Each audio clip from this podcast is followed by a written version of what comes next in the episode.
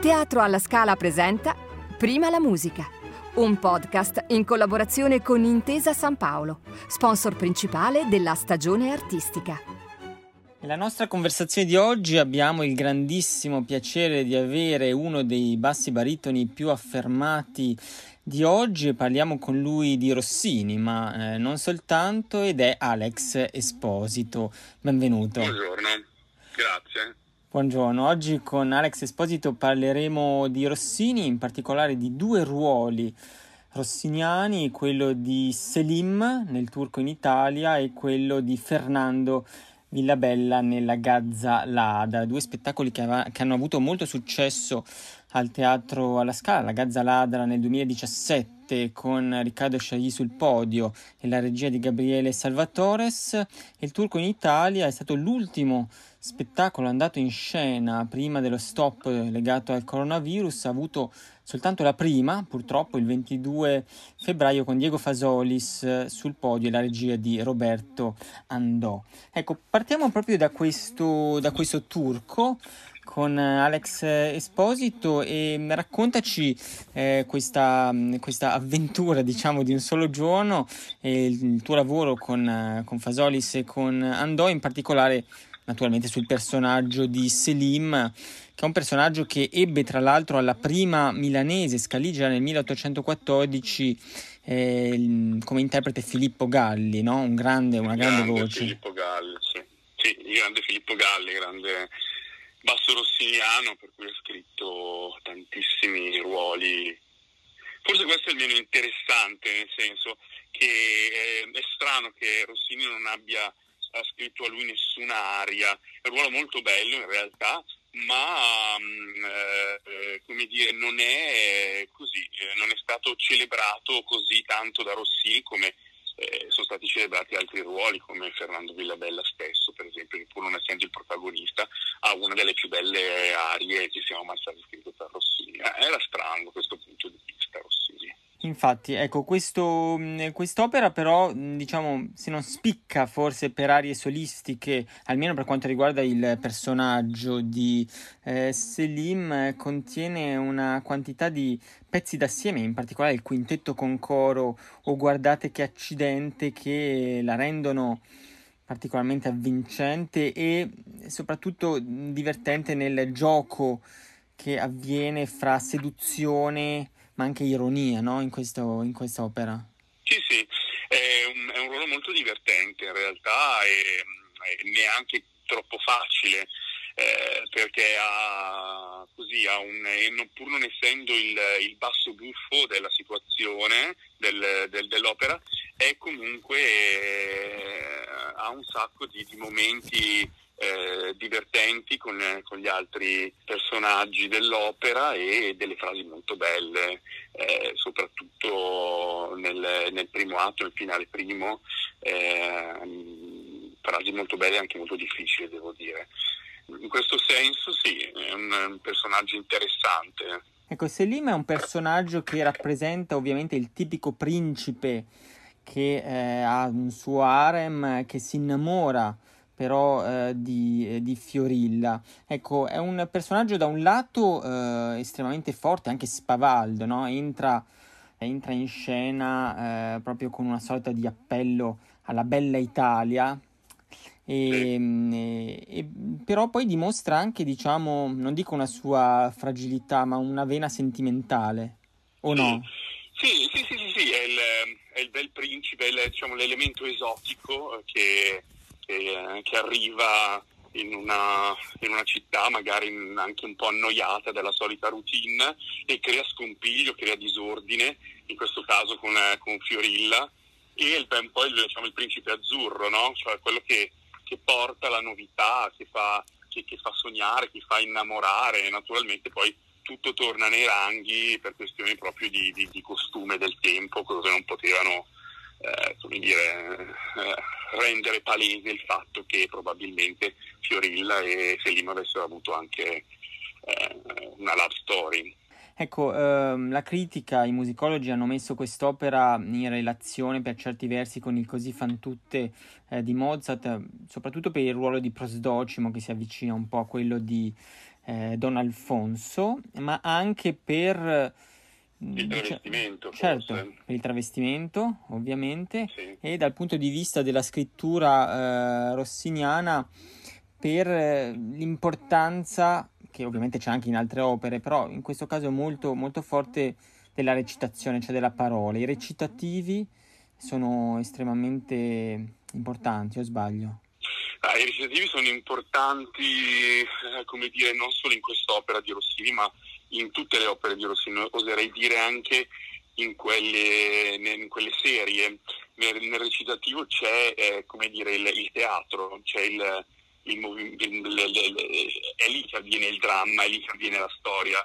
Nelle parti cantate, nelle arie, magari sono momenti più riflessivi, tolti magari i quintetti, eh, i terzetti, dove succede però eh, nel recitativo c'è tutto, c'è tutto, è un grande, è un grande momento eh, da, da non sottovalutare.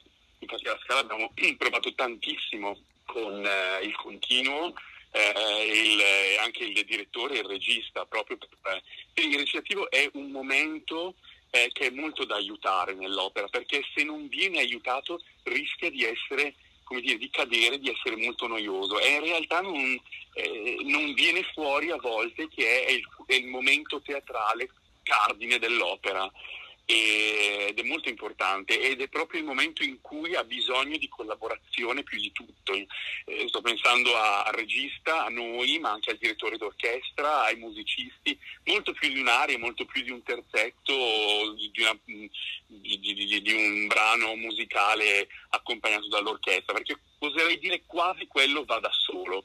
E invece eh, Rossini, o chi per Rossini, forse essendo la scritta Rossini, ha lasciato proprio uno scheletro nel recitativo, eh, come dire, un- da costruire, da costruire tutto attorno eh, l'abbellimento e il, il teatro. In questo turco in Italia, a livello anche di eh, direzione musicale, abbiamo sentito da Fasoli su una luce abbastanza nuova e una forte impulso dato ai contrasti drammatici. Eh, diciamo, fino a qualche anno fa Rossini era visto, o diciamo decennio forse fa, era visto come un autore mh, per molti versi leggero nelle sue opere buffe.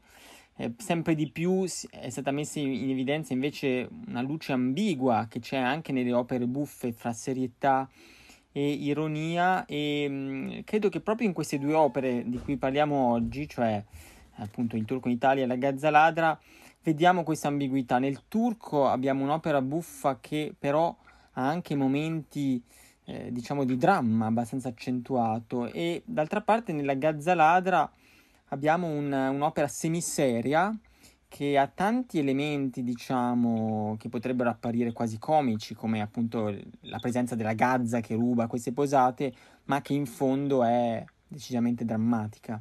Certo, sì, chiaramente il Turco in Italia è un'opera buffa, ma con eh, eh, risvolti drammatici. Mi viene in mente uno su tutti, il rondò finale di Fiorilla, eh, che è un, un rondò eh, così eh, che mi fa ricordare eh, il rondò delle grandi eroine dei drammi, eh, dei drammi, de- delle opere serie di Rossini.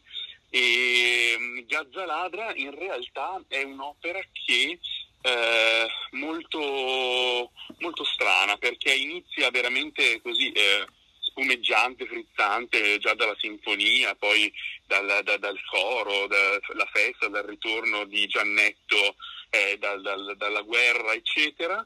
E poi dopo con l'ingresso di Fernando Villabella eh, piomba in, eh, dire, in un drammone eh, serio e anche molto toccante che sfocia appunto nella grande scena del, del- della marcia funebre che accompagna eh, la protagonista al patibolo.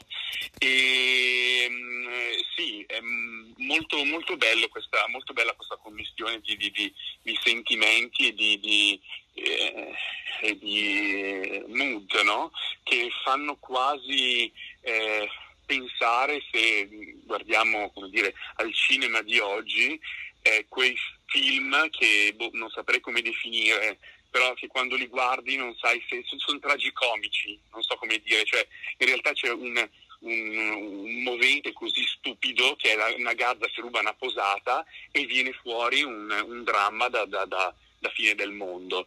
e mm, molto, oserei dire così, molto avanti Rossini eh, con questa cosa.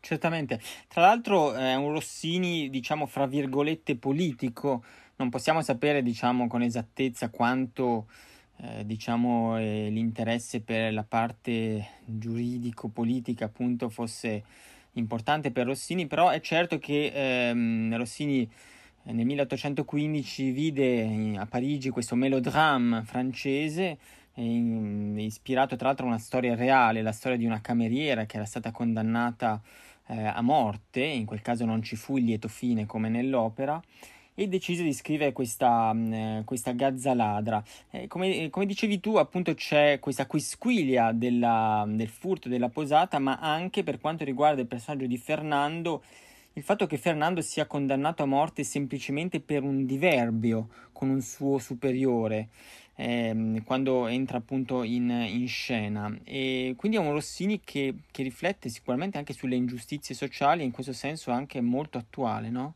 Certo, sì. Eh beh, sicuramente come tutti i grandi compositori e librettisti, comunque quando hanno scritto eh, le loro opere non, non, penso che siano state scritte a caso, siano state scritte così come Beaumarchais quando ha scritto Le notte di Figaro, che in realtà sembra una cosa molto così divertente, anche una sitcom, in realtà c'è sotto una denuncia molto importante da lì, e da lì parte la rivoluzione francese, parte, eh, parte tutto insomma. No?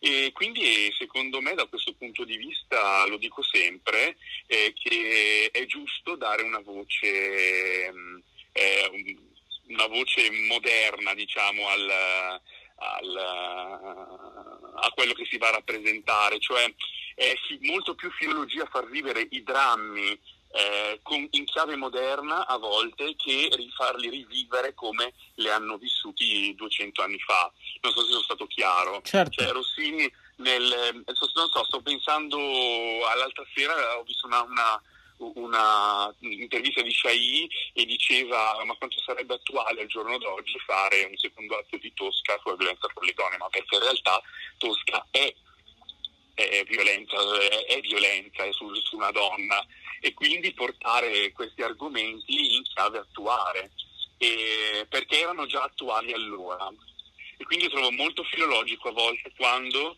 eh, si fanno parlare queste, queste trame, queste, queste opere eh, così in chiave, chiave moderna.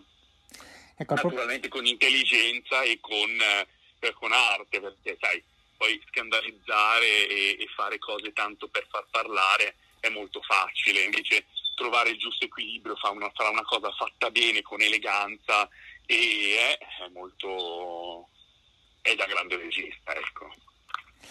Ecco, a proposito di grandi registi, tu ehm, hai fatto la Gazza Ladra, eh, naturalmente alla scala con Salvatore, ma anche con Micheletto. Immagino due visioni comunque molto diverse. Sì, sì, sì, completamente diverse.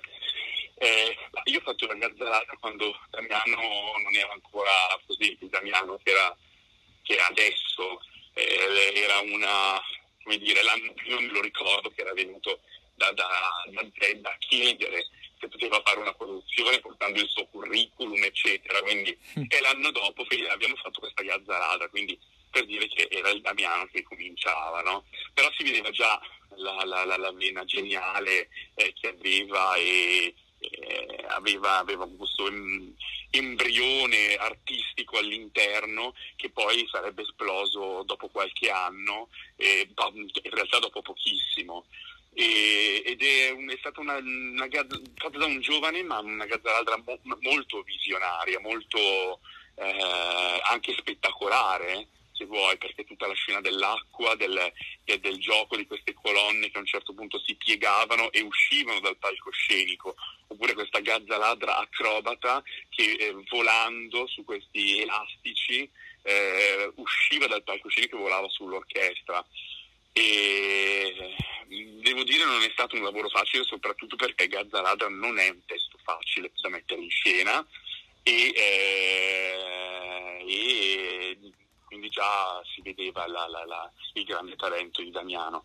Salvatore invece è stato così, è molto celebrativo in questa, in questa Gazzaladra, anche lui con grande genio e grande mano, e grande mano da, del regista cinematografico, ha curato molto, molto i particolari del viso, quasi ci dovesse fare dei primi piani, eh, ricordo che provavamo, lui ci correva attorno come se fossimo su un set cinematografico, come se avesse la camera in mano, no? E ci diceva guarda qui, guarda là, guarda, cioè, mh, è stato un lavoro molto, molto, molto interessante. E poi, vabbè, il, l'impianto scenico era colossale, ricordo questa, eh, questo palazzo, questi palazzi, questi, eh, queste grandi scene di coro, questo carro che entrava, era molto, molto bello, sì, ho un bel ricordo. E anche Chailly ha dato comunque una lettura, come dire, nuova per certi versi perché ehm, ha insistito diciamo proprio su questo aspetto di dramma realistico che eh, ha la Gaza, cioè una... Molto, molto dire, leggero e frizzante nelle parti, diciamo, comiche, quindi pochissime, ma quando si è trattato di entrare nel, nel dramma vero e proprio dell'opera non, non, si è, non, si è, risparmiato, ci ha dato proprio una vena di, di, di, anche di suono se vuoi, ma, ma sta, stato, era stato anche criticato questo ricordo, ma, ma, ma l'effetto era sicuramente positivo. Ma cioè, io ricordo anche quando abbiamo fatto a Pesaro Mosè, eh, eh, sì, è Rossini, chiaro che è Rossini, ma eh, sono momenti grandiosi dell'opera, uno non, non, può, non, può, risparmiarsi e fare, come dire, cioè, dirigere certe cose in punta di piedi. Eh, eh, la marcia funebre della Gazza Ladra è come dal tuo stellato soglio, sono momenti grandiosi dell'opera, ma come la sinfonia stessa. E, devo dire mi emozionò tantissimo, molto molto molto, e fu per me una bella esperienza. Benissimo, e tra l'altro a proposito di un certo tono grandioso, ricordiamo anche le, le marce funebri che eh, ci sono alla fine del, dell'opera, che hanno qualcosa di beethoveniano o cherubiniano, insomma, Rossini aveva un occhio a una certa grandeur parigina anche quando scrisse quest'opera. Eh, ritornando al... Certo. Sì. Certo, sono d'accordo. Cioè, in realtà Rossini è, il, è dire, l'anello che collega il, eh, il, il, barocco con eh, il romanticismo, il romantico del fare l'opera, no? E quindi è giusto che ci sia questo, questo alternarsi di momenti eh, così delicati, spumeggianti, frizzanti e, e, già si sente in embrione appunto anche il tè stesso, no? Con questi eh, movimenti grandiosi. Ecco, dicevamo di Fernando, che è questo personaggio mm, eh, tormentato, pieno di, di, pathos, ma anche con un affetto paterno, ovviamente molto forte, che si sente ad esempio nell'aria mh, accusata di furto o rossore.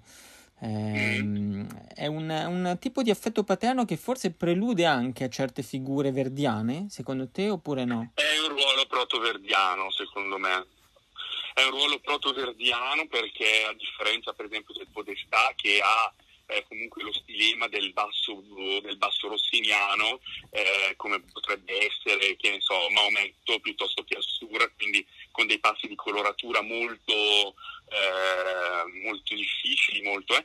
e invece il ruolo di, di, di, di, Fernando gioca più sul legato, sulla frase legata, del grande recitativo prima dell'aria, eh, frasi bellissime, ma non solo nell'aria, anche nel, nella parte concertata che viene dopo, quando lui viene catturato, eh, ha, ha, le frasi più belle, più melodiche forse di tutta l'opera. Ecco, forse è il ruolo meno rossiniano, ma che già guarda al futuro in questo senso, il ruolo protoverdiano. Chiarissimo, che si oppone molto chiaramente alla figura del Podestà, che è una figura invece, diciamo, meschina e un po' comica anche nella sua meschinità. Esatto, sì. una specie di, sì, una specie di eh, come dire, Don Magnifico, sì. no? cattivissimo ma ha qualcosa di, di, di comico, sì, hai ragione. Sì. Venendo invece a diciamo, discorsi più generali, vorrei un po' ri, eh, ripercorrere la tua carriera di rossiniano. Ricordo tra l'altro agli ascoltatori che nel 2016 hai vinto il Rossini d'Oro proprio per l'interpretazione di Fernando, se non sbaglio, vero? Sì. o in generale insomma per, per, il tuo percorso rossiniano e come è scattata la passione per Rossini? È arrivato prima Mozart oppure Guarda, è una cosa fin no, dall'adolescenza? È, è, arrivato prima Verdi perché, okay. perché è arrivato prima Verdi, negli ascolti dei dischi, ad assistere, era un, un ruolo, un, un repertorio che in realtà conoscevo poco e ho imparato a conoscere quando eh, dopo i 18 anni sono venuto da abitare a Milano e ho conosciuto persone che comunque me l'hanno fatto conoscere, mi ci hanno portato a vederlo e io già studiavo canto, però capivo che la mia voce non aveva una coloratura naturale, cioè non sono nato con una coloratura, me la sono dovuta formare con lo studio. Tant'è che tutti mi dicevano: Ah, la tua voce comunque è adatta per, per Mozart, per Rossini e, e questo repertorio. E io dicevo: Sì, però per, per cantare Rossini c'è la coloratura, io non, non, non, non, non ho la coloratura. E quindi andai alla ricerca di qualcuno che me la insegnò e mi misi di puzzo buono e, e iniziai a, a studiarla col tastino, col pianoforte, una nota poi un'altra, poi tre note, poi tutte e tre insieme e piano piano ho costruito questa, questa coloratura, diciamo, no? E in realtà poi devo dire che mi è servito eh, parecchio perché è stata una lezione di canto. Io a volte ho sentito dire, ma studia ehm, Rossini che impari a cantare. È vero, è vero, perché sai, una frase verdiana legata, sì, studi lo stile, però come dire, non ti obbliga al mille per cento come Rossini a camminare sul filo del rasoio perché se sbagli una nota non arrivi in fondo all'aria. Cioè, Verdi dal punto di vista vocale magari non ci fa una brutta figura, eh, però mm, come dire, in fondo all'aria in qualche maniera ci arrivi. In Rossini se non studi nota per nota, eh, come tutto il repertorio virtuosistico, eh, e, pensiamo ad esempio, mm, senza andare a, a, troppo nello specifico, aree, una delle aree più famose, le aree della Regina della Notte, dove c'è questo virtuosismo incredibile e, eh, e, e lì devi studiare nota per nota, non c'è niente da fare. Quindi questo studio proprio eh, pedante anche se vuoi, no? star lì ossessivo, a dire no, non deve essere così, se no cioè, mi ha portato anche a, ad, avere un, ad, avere una tecnica che poi mi ha, mi ha, aiutato a affrontare anche altri repertori. E il, il recitativo di cui parlavamo prima è una grande, una grande lezione di, di, di, canto e di stile perché col recitativo sei obbligato a recitare no? e quindi sei obbligato a far capire ogni parola perché se tu canti un'aria e non si capiscono le parole, dici vabbè sì ha cantato bene anche se non si è capito cosa ha detto. Nel recitativo se non si capisce quello che dici cioè, è, proprio un disastro e quindi devi stare lì proprio a cercare di fare le note ma allo stesso tempo di sputare le consonanti per far sentire all'ultima fila dei teatri cosa stai dicendo e questo mi ha aiutato anche nel, nel far capire le parole anche nelle parti eh, legate di altri repertori. Chiaro, importantissimo, soprattutto per chi pensa che cantare sia soprattutto una vocazione, un talento ovviamente, ma in realtà lo studio poi è determinante. E questo modo di studiare Rossini poi eh, può eh, far sì che uno ritorni, ad esempio, anche a Mozart, non dico trovandolo su- più facile, però comunque affrontandolo in un altro modo, o no? Ma sai, il canto è canto. Sì. Quindi non so come dire, è una frase banale, ma il, can- il canto è canto.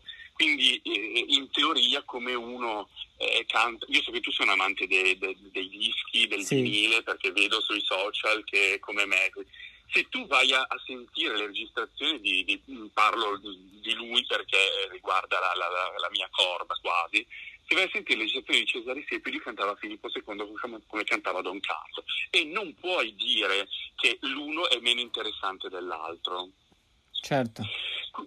E lui cantava tutto allo stesso modo.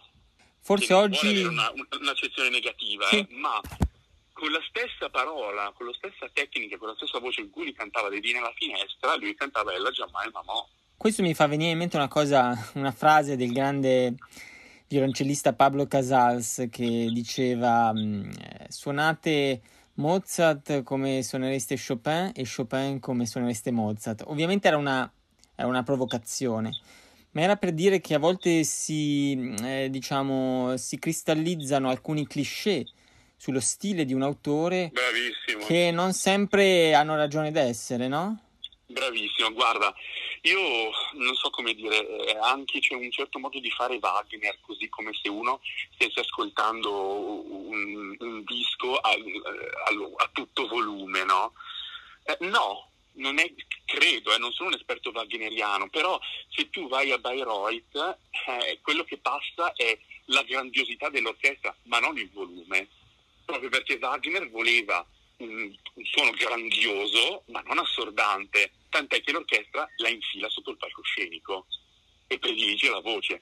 È chiaro che quando tu poi vai in un teatro normale dove hai l'orchestra che arriva fino a metà platea con 120 elementi che sparano come dei forsennati e allora lì sei costretto a cambiare stile anche tu. Ma non credo che fosse quello che volesse Wagner, anche perché uno dei più grandi rammarici di Wagner era quello di non essere mai riuscito a scrivere una melodia così lunga e così bella come la Castaniva. E quindi eh, questo ci fa dire che lui era un grande, grande, grande eh, appassionato e stimatore del bel canto e del bel canto è tutto fuorché urlare. Verissimo. E qui ovviamente potremmo aprire un discorso lunghissimo anche sull'interpretazione perché alla fine come ehm, dicevo già poco fa riguardo alla cristallizzazione degli stili, alla fine l'iperspecializzazione, no? che sia barocca su un autore o contemporanea, a un certo punto nel Novecento ha portato anche a inibire un po' la personalità dell'interprete. Quando noi mh, eh, vediamo nella storia, ad esempio, del pianoforte figure come Horowitz o Michelangelo o Richter, o nella storia del canto, tu hai appena citato Siepi, ma potremmo citarne tante altre, mh, eh, vediamo che forse erano un po' più liberi nel dare anche la loro visione eh, di, di un personaggio al di fuori di certi magari cliché imposti successivamente. Sì, eh, noi abbiamo avuto un, come dire, siamo nati professionalmente in un'epoca dove eh, c'è una specializzazione, in dubbio, chi fa barocco fa barocco, eh, chi fa Rossini fa Rossini, e, eccetera. Ma sai, è una cosa che vale ma fino a un certo punto, vale fino a un certo punto, sì. perché poi la dimostrazione è che eh, ci sono cantanti come Ramey che hanno fatto tutto nella loro vita, hanno fatto bene eh, l'Arcante, hanno fatto bene eh, Maometto II e hanno fatto bene Mefistofele di Boito. Poi sì, si può dire che uno preferisce una voce piuttosto che un'altra, ma questa è una cosa soggettiva. Sì. E, e, e, quindi io credo che questa cosa del, dell'essere specializzato in un repertorio e da lì non devi uscire come lo era fino a qualche anno fa è una cosa che un po' è un po' soggettiva. Ecco. Sì. Sì, in effetti questo, questa cosa della specializzazione ha dei vantaggi ovviamente, ma anche dei, dei limiti, quindi è, da, è, un po' da ripensare forse. Ecco, ehm, per quanto riguarda appunto le voci, le grandi voci del passato, c'è una voce che ti ha influenzato in maniera particolare, una o più voci, non necessariamente ehm, di basso baritono? Sì, ma, sì basso, guarda, io ricordo che la, la mia folgorazione eh, del, di voce, eh, la mia prima, prima, prima fu eh, Dina Dimitrova, la sentì cantare il Nabucco alla scala e sentì questa fiumana di voce che usciva e era capace di fare filati, era capace anche di, di, di, di come dire, di, di sorpassare orchestra e coro e, e, questa cosa mi impressionò tantissimo. Non ero uno specialista allora, ma capivo che era qualcosa di speciale lei. Poi quando cominciai ad ascoltare i dischi e a frequentare un po' di più i teatri, eh, mi impressionò tantissimo eh, sulla discografia naturalmente Cesare Siepi appunto, perché proprio per questa facilità nel, nell'affrontare diversi repertori. Eh, e tra l'altro anche, anche attorialmente straordinario, no? Cioè, sì. Cioè, sì, anche, anche dal, sotto il profilo, non voglio dire atletico, ma proprio del, della capacità di muoversi sul palco. Ma della figura poi, tra l'altro, sì. che allora non era poi così scontato. Eh. E, e, sì, io ricordo, il mio primo maestro mi disse, lui ci cantò al Metropolitan, e lui disse la cosa più incredibile di Siepi era che lui cantava con la voce che aveva, quindi se tu, can- se tu c'eri un metro di distanza a lui, lui sembrava un baritono chiaro chiaro, poi andava in platea e arrivava questa voce scura, nera, vellutata, bellissima.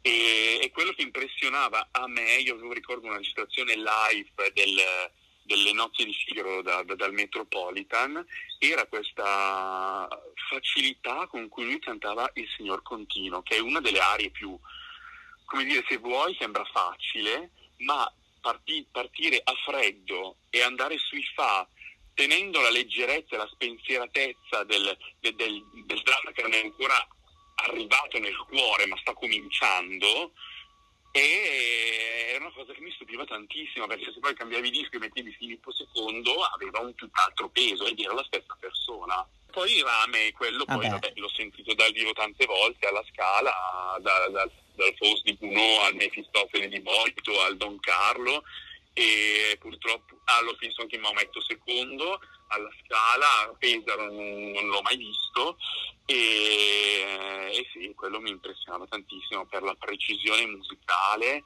per uh, la linea, per, uh, per la musicalità, il numero, la tecnica.